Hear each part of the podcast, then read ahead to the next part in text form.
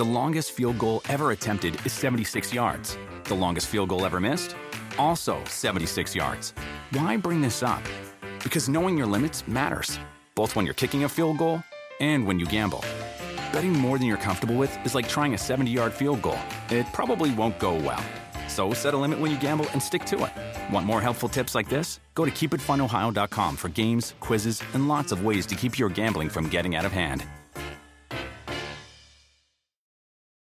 I do a good job, then the person after me, they'll know, they'll have more confidence that that person can do a good job. That woman can do a good job, you know? So just responsibility and knowing that like so much of what we do whether it's in that moment because you're making history or simply just showing up because i'm a woman and i'm black like you you're doing it and it's it's about so much more than just yourself my name is Kaitlin Urka and i'm the producer of hardwood herstory part of my job as a producer is to help identify great stories to share with audiences and while working on this show, I realized that one of the great and often undertold stories of women in basketball is that of the show's host, Zora Stephenson.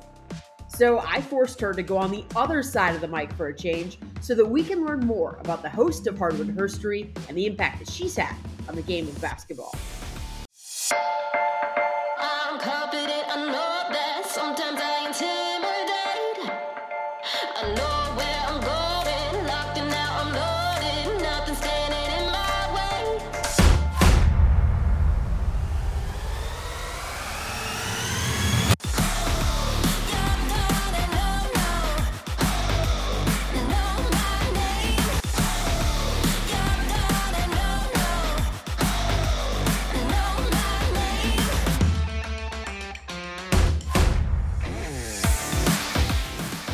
You've referred to yourself as a has been hooper, but I think that's a little bit misleading as it doesn't give audiences an understanding of just how talented a player that you were or any true context of your playing days. So give us a little insight and let's start at the beginning. How did you first fall in love with basketball?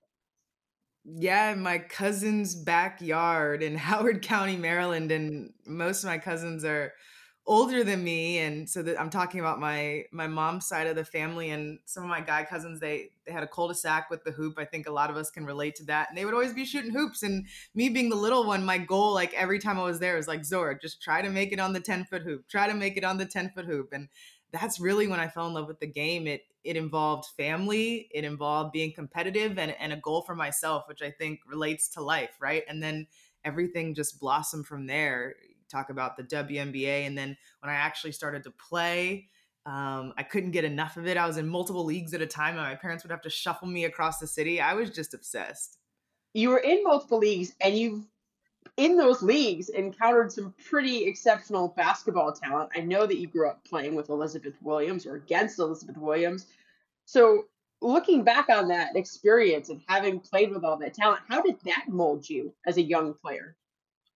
Yeah, specifically AAU. That's where Elizabeth and I met. So AAU basketball is like amateur basketball, and um, it gets it gets pretty serious, and it's you know where a lot of us get recruited to go play at the collegiate level. And Boo Williams is a is a, a big program out of uh, Southern Virginia in the Hampton Roads area, and so uh, everybody, just about everybody on that team, was better than me. I mean, some of the women went to Duke and and Tennessee and some of these huge huge schools, and so I think it prepared me. You know, I, it's always a joy and it's always a pleasure to be able to play with people that are better than you because they push you, right? And so then when I got to the next level and got a scholarship to play Division One basketball at Elon University, I felt like I was ready because I had, I had played with the best. So you mentioned Elon. Why Elon? Yeah, I got offered to play at American University, which is in Washington D.C., Division One as well and that was my first offer. I cried real tears when the coach called me and, and told me I'd been offered a scholarship. Just imagine like a goal you I, that you know little kid trying to shoot on the 10 foot hoop and you know the goal for me was always to be able to go play basketball at the highest level division one basketball and be able to go to school for free right? Like i get to play basketball and my parents don't have to worry about how we're going to pay for my education. That that was a win-win. So my first offer i cried. But in terms of elon university it just felt right I couldn't always articulate exactly what I wanted in a school. And I, I, had visited so many different places, met a lot of different coaches. I mean, the recruiting process is nuts. You're like, you know, 14, 15 years old, and you're having all these conversations about life that you have you have no clue what life is about and i went to elon and it just felt comfortable the coach walked me around and she talked to me about more than just basketball took me to different departments whether it was the school of communication she knew that i i really and the, the coach that recruited me not necessarily the coach that ended up being at the helm when i was there but that transition was seamless and I was the type of student athlete that was into a bunch of different things. And Elon welcomed that. They said, okay, yeah, obviously basketball and your studies are a focus, but you can be involved in whatever you want. Like being a student athlete is not going to take away from your student experience. And I really appreciated that. That's great. Well, you you spent four years there. Three of those you were a starter. You set a school record uh, for single season three point field goal percentage. So you had success. Was there a period of time where you thought about trying to even take it to that next level? Was there any potential for you to go to the WNBA or play overseas or do something beyond college? Or did you know after these four years that's going to be the end of basketball for me? I had a pretty realistic outlook on my basketball trajectory, and I knew, you know, I knew my role. Like I was a shooter, and I tried to be really, really good at that. I probably, you know, I had some scouts and and agents reach out about playing overseas, but I was so ingrained in this like TV world. I wanted to get started with that. The WNBA was definitely never, you know, something that was a possibility for me. Um, but what's so amazing about the game is there's so many different ways to stay involved. Um, but I I wouldn't take anything away from my time playing. It's um, you know, and obviously go back and you know maybe there's some things I could have did better. But what I I find so much joy is like I did the best that I could um, and I got really good at one thing. You know, I, I knew my role um, and I, I, capitalized on that. So, yeah, if you ever need someone just to stand in the corner and shoot threes, I, I think I've still got that. well, you graduate and you didn't immediately hop into the sports broadcasting world. You spent a few years working in local news, North Carolina, Colorado. I want to know what did you learn during that time that eventually helped shape you as a sports broadcaster? Yeah, those years right out of college working in news and, and oftentimes when I tell people I worked in local news, they think I was like the sports person at the news station. It's like, no, I was I was covering crime, politics, education, whatever the story in that city was that day or in that market, I, I was rushing towards it. Um, and it, it taught me how to just be a reporter and how to be a journalist and how to tell stories. You know, I, I, am a firm believer in if you know how to tell an education story or a crime story, you could tell a basketball story. It's it's all about sharing what people are into and, and what makes them go and what motivates them. And it's a beginning, middle, and end. And um, it taught me how to write. It taught me how to deliver. It taught me how to work under deadlines. It taught me how to juggle various things. You know, you got multiple stories on different sides of town, and you just got your assignment at 9 a.m. and it has to be on the air by 4 p.m. Oh, and you have to like write it, shoot it, and edit it, and set up your own live shot. It just it you know it, it taught me how to balance and i think basketball the reason that i you know thrive in those environments because i was used to balancing everything with basketball and in those smaller markets you learn how to fail you know you sometimes you get you get an assignment and you just can't get it get it done or you don't get as many interviews as you want right? Or you go the whole day and everybody tells you no and you've got to figure out a creative way to put something on the air maybe without any sound. I'm getting into the nitty gritty of, of you know uh, storytelling here but you know you have no interviews and you just have to use the facts that you have. Um, it, it taught me so so much and it helped me gain my confidence on camera and it and it was in areas and in towns where I could make mistakes. Ultimately for me, the subjects uh were rough. It was it was it was a lot. Um, you know, I I covered, you know, some some stories that have gone national. I don't know if people have heard um there was a man in Colorado that basically killed his entire family. Um, and it started out, out, as they were missing, and he did all these interviews um, saying he wanted them to come home. And it turns out he he killed them, and that um, I interviewed him alone, like I was in his house, um, and law enforcement knocked on the door, and that's you know the only reason that we stepped outside is because law enforcement knocked on the door. I just, I mean, uh, I've covered school shootings, um, and you're talking to families um, at, at, the worst time of their lives. And, and the fact that like I, I, I said plural, right? I mean, um, the the topics got really really heavy and i started to take them home I, I, there was there was you know some people have this skill where they can go to work and then they come home and they separate it all but i could not i i could not and so i was like how can i get back to basketball and a place where people are going to smile like sports is where we go to to smile um, and not that we should forget about everything that's happening in the world but but sometimes we need those moments and um, sports is a part of that and so i on the side i would um, go to you know University of Colorado women's basketball games, and I just go interview people, and I would just add to my sports reel, add to my sports reel. I did color commentary for the Division two school. I taught my husband how to use a camera, and you know we were going and shooting, we were just going everywhere and shooting interviews and just you know getting my sports reel together. Um, and it it it all transitioned way faster than I thought it would. Like you, I I got my start in local news too, and I always tell friends and family that the sad thing and the hard truth about working in news is that oftentimes your best day on the job is someone's worst day of their life. Mm. And having to mm. come home with that and deal with that. And for mm. me personally, oftentimes I would come home and deal with that by watching sports, right? You could take yourself out of what was happening and sports were the release. And I think that that's the truth for so many people. It doesn't matter what job you're in. You come home and there's something really refreshing about being able to root for your favorite team or just get lost in the energy and the excitement of a, of a game. And to be a part of that is, is so great. And you got to be a part of that in a really big way as you eventually became the sideline reporter and the digital reporter for the Milwaukee Bucks. And suddenly you're covering a championship team. Now, not very many people get to say that what is that like to have a front row seat and be a part of a franchise that gets to win an NBA championship? Yeah, oh my goodness. So fun, so awesome. I'm filled with so much gratitude that that I had a front row seat to that. Um, and not just in a way of witnessing it, but you know, like following the players' journeys and, and knowing the storylines and, and being on the floor when like I mean, we've all watched it on TV, like when the confetti is coming down, but like actually being on the floor and and trying to get through you know the the pit of people to find somebody to interview. And oh my goodness you know when i first got the bucks job i don't think i've ever even talked about this publicly. When i first got the bucks job i wrote down questions that i would ask if they won a championship. Um, and it's nuts that like two years later that actually happened and the night before game six when they had the opportunity to win the championship i went back to those very questions and i was like zora you got to be ready. Um, so I'm, I'm big on affirmations uh, and and being ready for for any moment and so it was just and then you know i'm asking all these questions and doing interviews and uh, the the biggest part though was two days later i got to host the parade.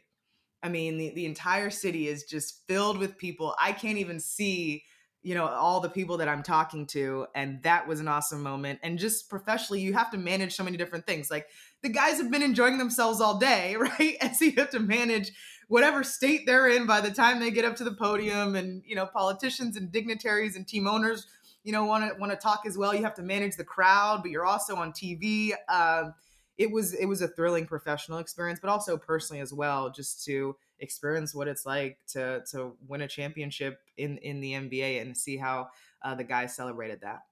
Dogs are an important part of our lives. That means protecting them from parasites. Ask your vet about NexGard Plus, afoxolaner, moxidectin, and pyrantel chewable tablets. NexGard Plus chews provide one and done monthly protection against fleas, ticks, heartworm disease, roundworms, and hookworms. Plus, they're delicious and easy to give. Use with caution in dogs with a history of seizures or neurologic disorders. Dogs should be tested for existing heartworm infection prior to starting a preventive. Ask about NexGard Plus Chews. There's always a lot of conversation about players and the pressure that builds as a player gets closer to a championship, the pressure to perform, knowing you only have so many chances. But there's that same pressure for broadcasters as well. And I'm curious for you mm-hmm. did you feel that? How did you manage that as as the bucks crept closer and closer to that championship? Well we don't get redos a lot of the times in the interviews that we're doing. I mean even live taped whatever it is when you have the athlete for that moment that's that's the time that you have. Plus like the first answer is always the best answer. If you if you go back and say hey can we do that over? It's it's never the same. So you've got you've got one shot to get it right. And yeah we put pressure on us because I mean, just like the players, like I mean, for every player on that Bucks team that that won the 2021 NBA championship, they had never been to a NBA Finals before. I had never covered an NBA finals before, and who knows when I'll cover one again. So it's like in this moment, you you've got to do a good job, and the stories that you tell at that moment run on repeat over and over and over again. They're part of the archive for that time period. So yeah, I, you know, and I think as journalists and as broadcasters, like we put a lot of pressure on ourselves too. The good ones, at least, put more pressure on themselves than than anyone else does. But that's how we keep that's how we keep going. 2021, not just a career highlight in that you get to cover an NBA championship, but you also became the first woman to handle play-by-play television duties for a Milwaukee Bucks game. So first, take me back. How did that opportunity come to fruition? My goodness kudos to the Milwaukee Bucks organization, to um, Jim Paschke, who who used to be the play-by-play announcer for for the Bucks for 35 seasons, and that is a story of people seeing something in me that I had never even seen in myself. And I even have to go back further. LaChina Robinson, who is a women's basketball analyst, first kind of nudged me to do play-by-play, and at this time, I was just trying to get like my foot in the door as a report. I'm like play-by-play, like you're nuts, and um, and then, you know, a few years later, Jim was was talking about retirement and he was like, Zora, you know, so many times reporters feel like the only way you can continue to move up is just keeping that same role, right? And and trying to move up. But he was like, what if you add versatility to your resume. Um, and I do have the news background, the anchor background, and if you really think about play by play, it's it's it's anchoring without a script. I mean, you're you're you're getting in and out of everything. You're bringing the host in. I mean, you're bringing the analyst in. You're bringing the reporter in. You got to go in and out of break. You got to make sure you get the ads in. You're you're calling the action. You're really you know steering the ship, so to speak, and I have so many stories that I always want to tell, but as a reporter, you, you can't get them in because you got to get in and out. So felt like play by play I got to combine all those things. And yeah, I thought uh, people were crazy saying I, I could pick up that role, but um, a ton of reps uh, and a ton of people in my corner that believed in me. And next thing I knew, yeah, they thought I was good enough to call a real game. Um, and and then things just spiraled from there. I'm calling, you know, college basketball for for NBC, and I just I just feel so so grateful for people who believe in me before I even believe in myself. But I think it's really important for listeners to know that you don't just get that opportunity and then call the game. You put in hours and hours of practice. Yeah. You called shadow games. I mean, there's a lot yeah. that goes into that. You don't just sit in the chair and say, I played basketball. I know the sport. I know the team because I watched uh-huh. them. You know, there is a lot in that lead up to getting that opportunity. I was calling games on Zoom with with my agent at the time. He would be the analyst, and I we would just bring up an old game and I'd call it back. Uh, my husband and I would be in the living room. We put a game on mute, and I'd put the stats up. You know, you can kind of get live stats anywhere. We'd call the games in the living room, and then I'd have more formal practice runs where uh, Steve Novak, who's one of the analysts for the Bucks, after he did his pregame stuff, we would just sit and call the game, and I'd hear the actual game producer in my ear so it could be a, a realistic scenario. So there's so much work that went into it and, and still so much work that goes into it. I, we call it air jumpers. Like even nowadays, I'll just pull up some highlights and, and call them just to get my reps before a game. Anytime you dive into something new, take on a new responsibility, there will be a certain probably level of anxiety. But knowing that you're also making history while performing this particular job how did you how did you handle that? How did you approach this, knowing that at the end of the day you were going to be a very important first in the history of the Milwaukee Bucks franchise? Yeah, huge sense of responsibility because if I do a good job, then the person after me, they'll know, they'll have more confidence that that person can do a good job. That woman can do a good job, you know? So just responsibility um, and knowing that like so much of what we do whether it's in that moment because you're making history or simply just showing up because i'm a woman and i'm black like you you're doing it and it's it's about so much more than just yourself. So realizing the magnitude of of the position that you're in and the responsibility but then also you know not carrying all that weight because it's not all on you right? Your job is just to be the best person the best professional at that time the best play-by-play broadcast you can be and then it helps everyone else along the way when when you um, check those boxes. Dietz and Watson's been making meats and cheeses the right way since forever. What's that mean? It means never cutting corners, ever. It means cooking, not processing. It means our Virginia brand ham that's cooked to perfection, then twice baked to layer the flavors. It takes more time, but you can taste the difference. We come to work every day to do it the right way, even if it's the hard way. Because if it's not right for us, it's not right for you. Dietz and Watson, it's a family thing since 1939. Why, in your opinion, is diversity both in front of and behind the camera so important? Well, for a, a lot of different reasons. It's important because people are watching. And so, you know, you can see it, you can be it. We we've heard that over and over again. So it's so important for the future and for people that are little kids forming in their heads like what they want to be when they grow up. They can only form what they have an idea of that already exists. You know, they're you know, it's it's hard to just bring out an idea that you've never seen before. So for the future, it's so important to have diversity. And then for the product itself, you want different personalities, you want different ideologies, you want different ways of seeing things. And and so when you have people from different backgrounds that look differently or, or male, female, whatever it may be, then your broadcast and your product is is heightened because you you've got um different perspectives that the that the viewer can take from. So I think it's twofold. It's it's about the future, yes, but like even from a business perspective, think your product is better when you have different types of people, not just in front of the camera, but like Kaitlin, what you do. Like it's important to have different perspectives because a question, like we could both come up with a question, but you're going to see it differently than me, and let's mold it together.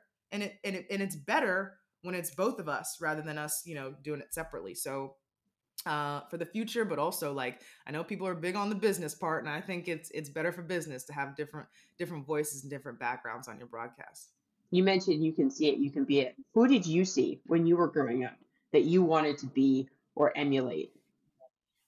Well, you know, I, I talked about the fact that I, I knew pretty early that my playing career um, was was going to end before the WNBA. But when I'm like 10 years old, sky's the limit, you know? So uh, at first it was the athletes themselves. And I grew up in the Washington, D.C. area and we had Mystics season tickets. Like we had like a a little like play pack for the Wizards, but for the Mystics, we were at every single game. And so it was it was watching the WNBA and then um gradually as you're watching it, you're you know, you're following them from college all the way to the pros. And then I got intrigued with wait, who's who's talking about these people, right? And so um Doris Burke when she was doing women's basketball. Like I remember when she was the analyst and, and reporter on women's basketball.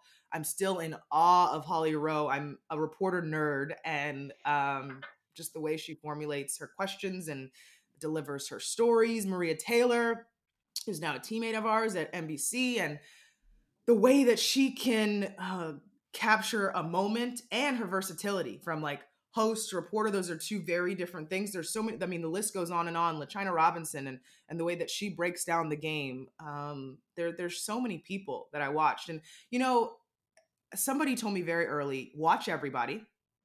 Uh, the way you get better at what you do is is you watch it right? So we've, we've got to watch tv but never try to be one person. Take tidbits from every single person right? So take maria taylor's cadence take holly Rowe's questions take the way lachina robinson breaks down the game and mold it and then add everything about yourself and and mold it into one right? So never try to be like a carbon copy of anyone else because you're not you're not going to be able to like keep that up. You can only be you. But definitely um look at nuggets from from a bunch of different people. But there's so many women and men um that that do these jobs so well and i'm constantly just watching sports even sports that i don't necessarily cover just to see how they're delivering it when it comes to TV, I often think of the term armchair quarterback, right? You're sitting there and you're watching, going, I can do that, or why did that person make that decision? I would never do that. And I feel like that happens oftentimes when people break down a reporter's job or a play by player analyst job. They think, oh, gee, they're just talking about the sport. I could clearly do a better job. They have no idea some of the intricacies, the hard work that goes in, the amount of preparation so, in a nutshell, is there something about what you do that you really wish that people at home understood? That could help them maybe empathize or sympathize or uh, just understand that your job is so much more than just being there and asking a question on any given day. Well, one, the preparation is nuts. And for every question you hear, every report you hear or see, the preparation behind that was that times a million, right? But there's certain pockets, especially as a reporter, there's certain pockets and certain times you have to get in and out. And so you have 20 seconds, like you've got to be clear and concise and get to the point. So sometimes you can't get in the entire story that maybe somebody that, you know, is writing for a newspaper is able to get in. You can't get into that level of detail. So just understanding that, you know, if you see us in like three to four stories a game, know that we had like 20 ready to go. And it just all depends on how, how the game goes um, post game interviews. You know, less is more in what we do. So just because we're we're asking, you know, how are you all able to gut out this win doesn't mean that we don't understand that this is the record that this team has and this is the context behind this win and and this is who this player is but like it's about the the athlete right so if i'm taking 20 seconds or 30 seconds to get my question off well then i'm making it about me and not about the athlete so i just try to keep things as, as open-ended as possible and it's it's not on me to prove all that I know. It's about hearing from the athlete. So just knowing that um yeah, there's in there's intention to everything that we're doing, but we're we're putting in the work for sure. And and from the play-by-play perspective, just kind of have um some some empathy because I mean by far at this point I've done every single role in a broadcast when it comes to on-air talent and play-by-play is by far the hardest. So be nice to the play-by-play announcers because they're juggling a lot and including in that juggling is having to listen to people like me get in your ear during the game and annoy the bejesus out of you by telling you things you probably don't want to hear, like wrap it up, we're going to break, or please yeah. bring this up because I have a story I want to tell. So no one yeah. that's the best part about my job is I, you know, get to get in people like your ears and tell you things and no one at home has to hear what I'm saying, but you have to listen the entire game. So apologies uh, for that. I like producing that talk. Uh, you know, looking back, what what advice would you give your younger self? Oh my goodness. That you can do whatever you want to do. And there's no path that you have to follow. Like because even the person you look up to and whoever you you aspire to be, you don't have to follow that person's path to get to the same endpoint or to a better endpoint think that's the beauty of, of television and and the frustrating part a lot of it is opinionated. This is not math. Two plus two does not necessarily equal four. Um, it's a lot about you know somebody just likes the way you talk. Somebody just likes you know your cadence or whatever it, it may be. But know that no matter which way your path goes the endpoint is always a possibility. Uh, try your best not to compare yourself and you don't have to have it all figured out it's okay to just be in, in one place and try to thrive in that moment and thrive in that job and that assignment, whatever it may be. I, especially now, I feel like people are always moving and it seems like everybody is one place one second and then they move up the next, but it's okay to just try to attack right where you're at. And you are not your job. I mean, we we love what we do and it takes up so much of our time, but it does not define us we are so much more than than our employment and our careers and it's important to remember that. You mentioned a little earlier the phrase you can see it you can be it. Now yeah. you're someone that a little boy or a little girl is watching on tv is listening to. How does it feel knowing that you could be that role model that person that that little kid sees that can help inspire a future generation it's wild to me. uh, I'm like me. I I'm still looking up to everybody. I'm still figuring out life, but but I understand the responsibility, right? And I and I understand that people are watching, and I think um, if if you just continue to be a good person and work hard and go about things the right way, then what people are seeing will will be um, the right thing to look up to, right? Um, it's it's crazy though. I mean, I'm doing things that are even beyond what I even dreamed of of that 10 year old kid in my cousin's cul-de-sac trying to make a shot on the 10 foot hoop. Um, it's I just feel so blessed and, and so grateful. But uh, of course, like we're human and we always want to keep pushing and we always want to keep getting better. Like you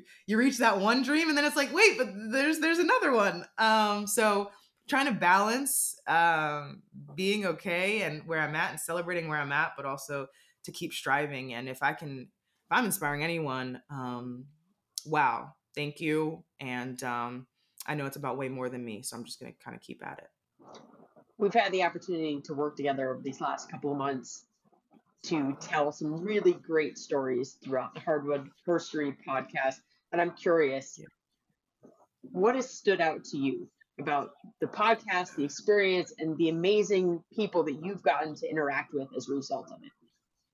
This has been such an amazing project, and Kaitlin, you've been so awesome to work with, and you know it's it's a real pa- like this this series is personal to me.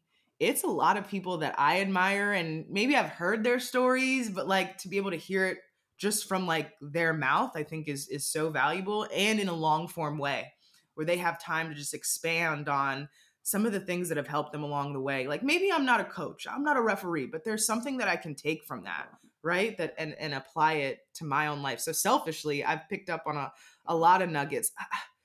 To me, like if if we go to like Lucy Harris, that was like an informational piece on just who she was. Like why in the world did we not know who she was?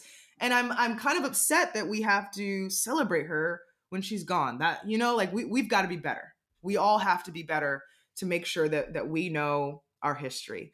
Niele Ivey, I like gleam with joy um, because what a journey, and and um, what an inspiration to play at a university. And for decades, it had the same coach. And when that coach, this Muffet McGraw, decides to retire, you are tapped. They saw something in you that your greatness was ready for the moment and and my has she risen right and even her time in in the nba and, and what she learned there and raising her son um you know it, this business is tough in itself and and how you do that with the responsibility of a, of a child uh, intrigues me and um then even you know allison galer the agent like a lot of us on air talent we have agents and i you know it, it's it's interesting and it's a tricky business to try to to try to navigate. And so um, people that are in it just to, as she says, disrupt the game. I would even take, you know, disrupt and elevate the game. Um, and she's just representing women. Like, you know, imagine all the opportunities she could have if she represented men and women. But she she found a calling just to represent women, specifically, mostly in the women's basketball space. Um, so I'm just in awe of all these women who are just doing it in their respective spaces and there's there's room for all of us and uh i just thank thank you nbc thank you kaitlin like this is this has been awesome and i hope people have enjoyed the series for those who are flipping through myriad podcast available shows out there because we all know there are so many and so limited hours in the day to listen what's your elevator pitch why should people spend the time to not just listen to one episode of Hardwood Herstory, but listen to all of them. Yeah, because I think we have the trifecta. I, I think you're going to learn things. I think you're going to be motivated. I think you're going to be challenged. Like Ann Meyers Drysdale, if you listen to her episode, she's going to challenge you to, to, to be better and to learn your history. She's going to throw some names out there that I guarantee you're going to have to Google and she's going to make you feel bad that you don't know who those people are. You are going to laugh. Dee Kanter, uh, one of the first female referees in the NBA, is going to have you rolling, and we're going to be talking about things that have nothing to do with basketball, and that's okay. Um, and we're going to hear from men lifting up women, right? We're going to hear from the head of referees with the NBA or Marques Johnson, um, multi All Star in the NBA. Uh, Jersey retired with the Milwaukee Bucks, and he played against Ann Meyers Drysdale. I mean, these, these stories, and just to connect the dots, like we get to Niele Ivey and her son went to Notre or Niele Ivey, um, Lucy Harris's son went to Notre Dame. Like all the basketball world is connected. It's like six degrees of, of separation. And just like we say history and it rolls off the tongue, I want us to start saying herstory and it rolls off the tongue. Um, so that's my pitch on, on why you should listen to this series. Well, I think it's a good one. Uh, I also highly recommend that everyone listen to this series. Zora, I'm so glad that we also got to tell your story because I think it's an incredibly important part of this basketball landscape and of sports broadcasting landscape. And I hope that people are listening to it and can take some inspiration from it and follow their dreams in a similar fashion. So thank you so much for your time and thank you for hosting this awesome podcast. It's been awesome to get to work with you. And I hope people enjoy it as much as I've enjoyed getting to work on it with you. Thank you, everyone.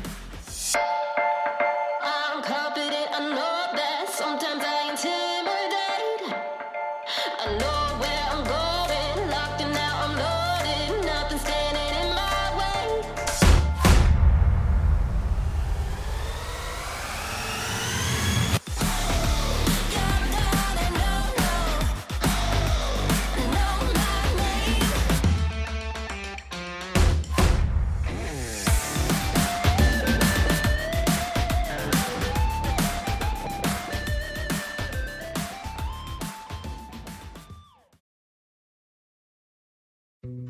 Dietz and Watson's been making meats and cheeses the right way since forever. What's that mean? It means never cutting corners, ever. It means cooking, not processing. It means our Virginia brand ham that's cooked to perfection, then twice baked to layer the flavors. It takes more time, but you can taste the difference. We come to work every day to do it the right way, even if it's the hard way. Because if it's not right for us, it's not right for you. Dietz and Watson, it's a family thing since 1939.